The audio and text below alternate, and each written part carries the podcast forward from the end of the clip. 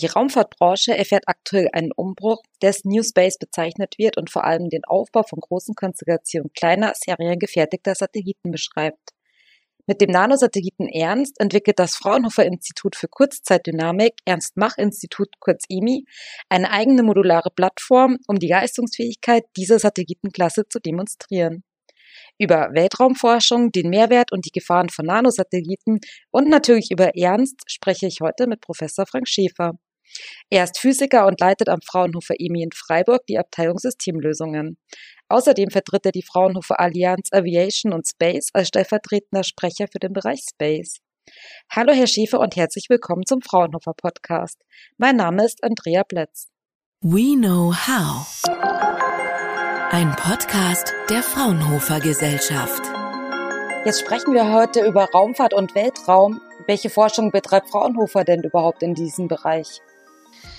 Also ähm, als Fraunhofer Gesellschaft sind wir da ganz gut aufgestellt. Wir haben äh, jede Menge exzellente Technologien. Das ist ja auch ähm, ein Thema, was wir in der Fraunhofer Allianz äh, Aviation and Space verfolgen, dass wir unsere, unsere Kräfte bündeln und die Raumfahrtaktivitäten an den einzelnen Instituten zusammenbringen und dann äh, gegenüber der Industrie und den öffentlichen Auftraggebern auch anbieten. Es gibt äh, ungefähr 20 Institute, die im Bereich, einen Schwerpunkt im Bereich der Weltraumtechnologien haben. Ähm, und äh, die eben über die Fraunhofer Allianz Aviation und Space vertreten werden.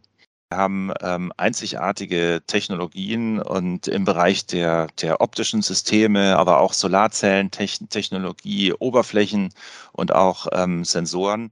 Da kommt dann ja gleich der Begriff New Space in den Sinn. Was genau versteht man denn unter dem populären Begriff?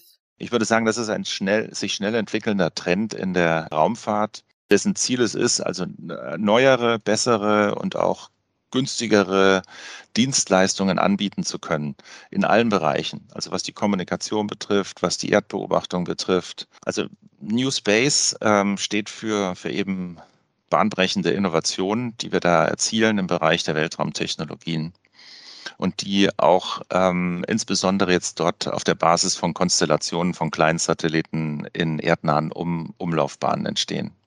Jetzt sind wir schon beim Thema Kleinsatelliten angekommen. Das Fraunhofer EMI hat ja auch mit Ernst einen eigenen ähm, Kleinsatelliten, der bald ins All geschickt werden soll. Wie kam es denn dazu und wie passt es zu den Schwerpunkten vom EMI? Ja, also am EMI ähm, sind wir jetzt schon seit äh, langem im Bereich äh, von, von der Raumfahrtforschung unterwegs. Wir kommen aus dem Bereich Weltraumschrott, haben uns mit äh, der Sicherheit von von Raumfahrzeugen beschäftigt, haben aber auch wissenschaftliche Geräte für Raumfahrtmissionen entwickelt.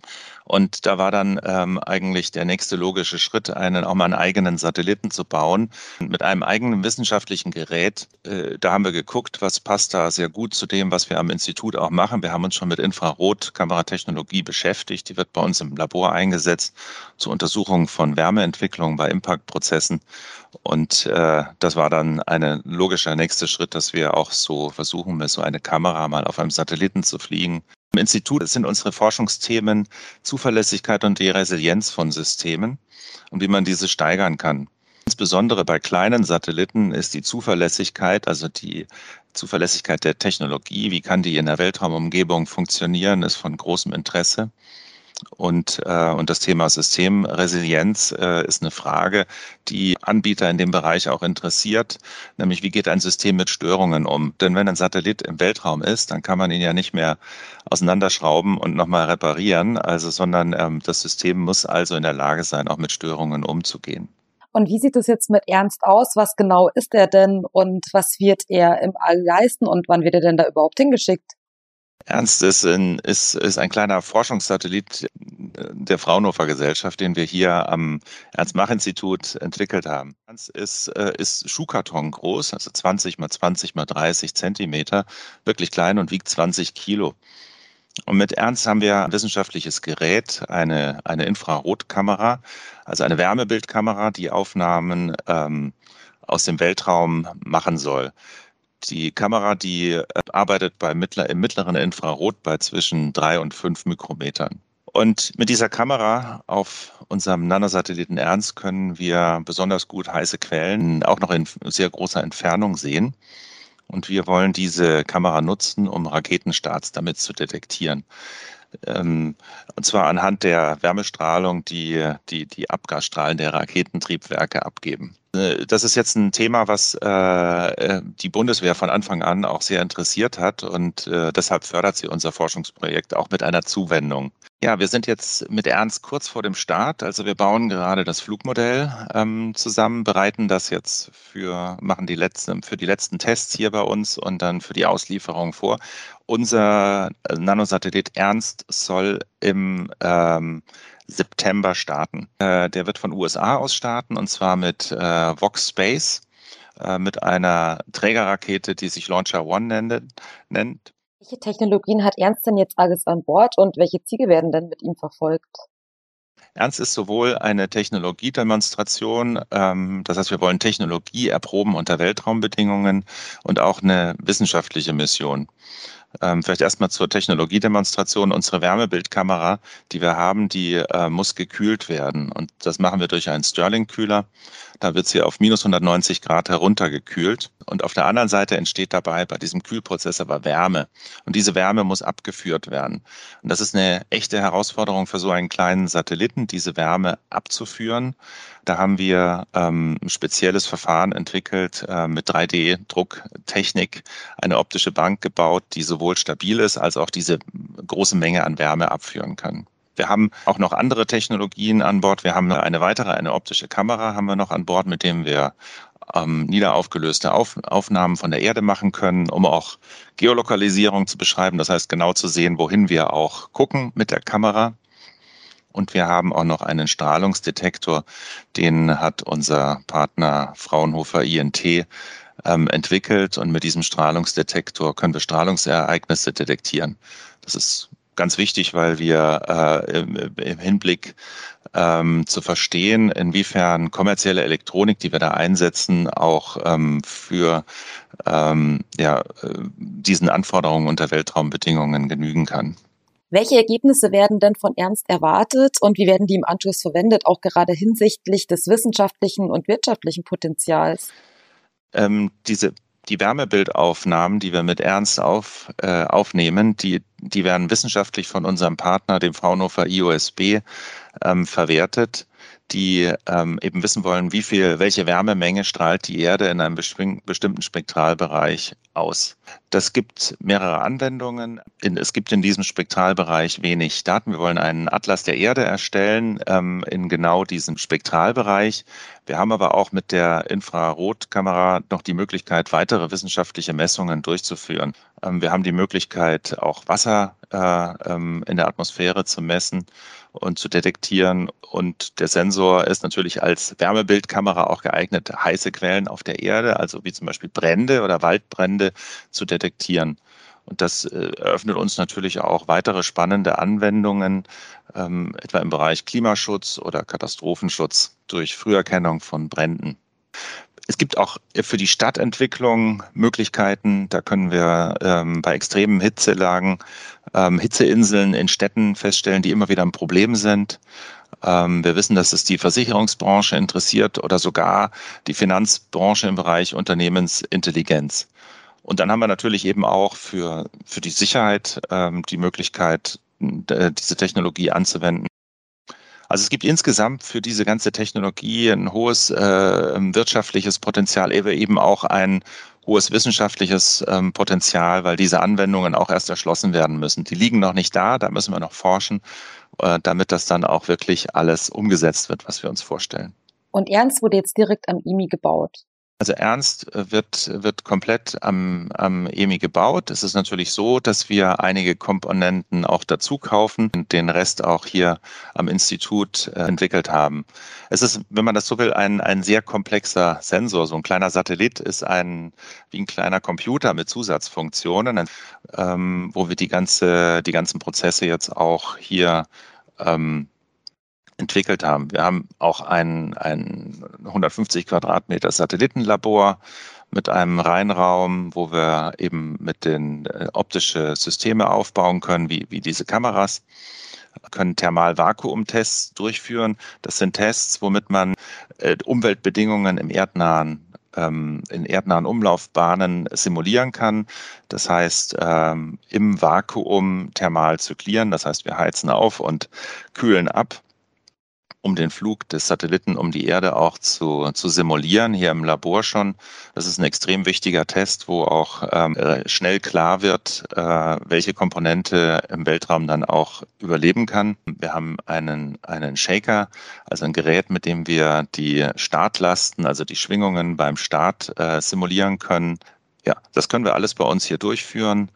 Ähm, wir haben ein 3D-Drucklabor ähm, wo wir generativ, äh, generative Fertigung haben können von komplexen Bauteilen, wie wir sie eben für diese Kühlung für unsere Kamera ähm, auch benötigen für die optische Bank.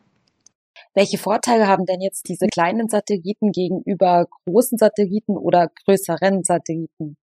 Große wissenschaftliche Satelliten, die sind unentbehrlich und die wird man auch weiter in Zukunft haben. Es gibt auch für Kommunikation, für alle Zwecke große Satelliten, die man auch benötigen wird.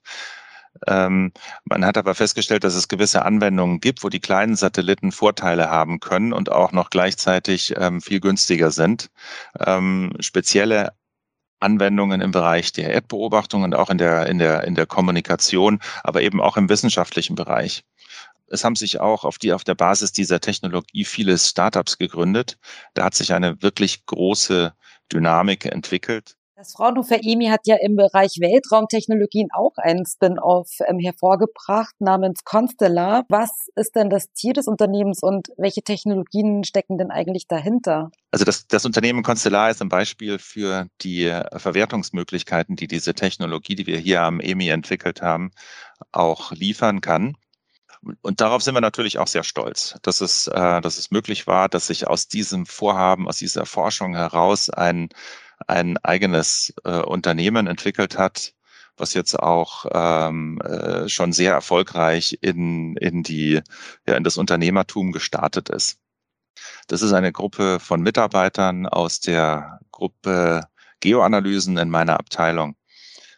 Die, die haben sich äh, im Jahr 2020 gegründet und werden im, noch bis zum August dieses Jahres Fraunhofer Mitarbeitende sein und dann das, äh, die Fraunhofer Gesellschaft auch verlassen. Constellar möchte, möchte mit Daten aus dem All dabei helfen, ähm, ja, diese Ressource Wasser zielgerichteter und effizienter in der Landwirtschaft einzusetzen.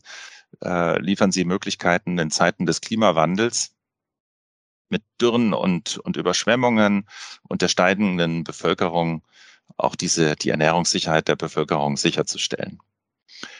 Eine Sache noch in dem Zusammenhang, äh, in einen ersten Demonstrator dieser Infrarotkamera, der, der wird demnächst auf die internationale Raumstation gestartet äh, und dort wird das getestet.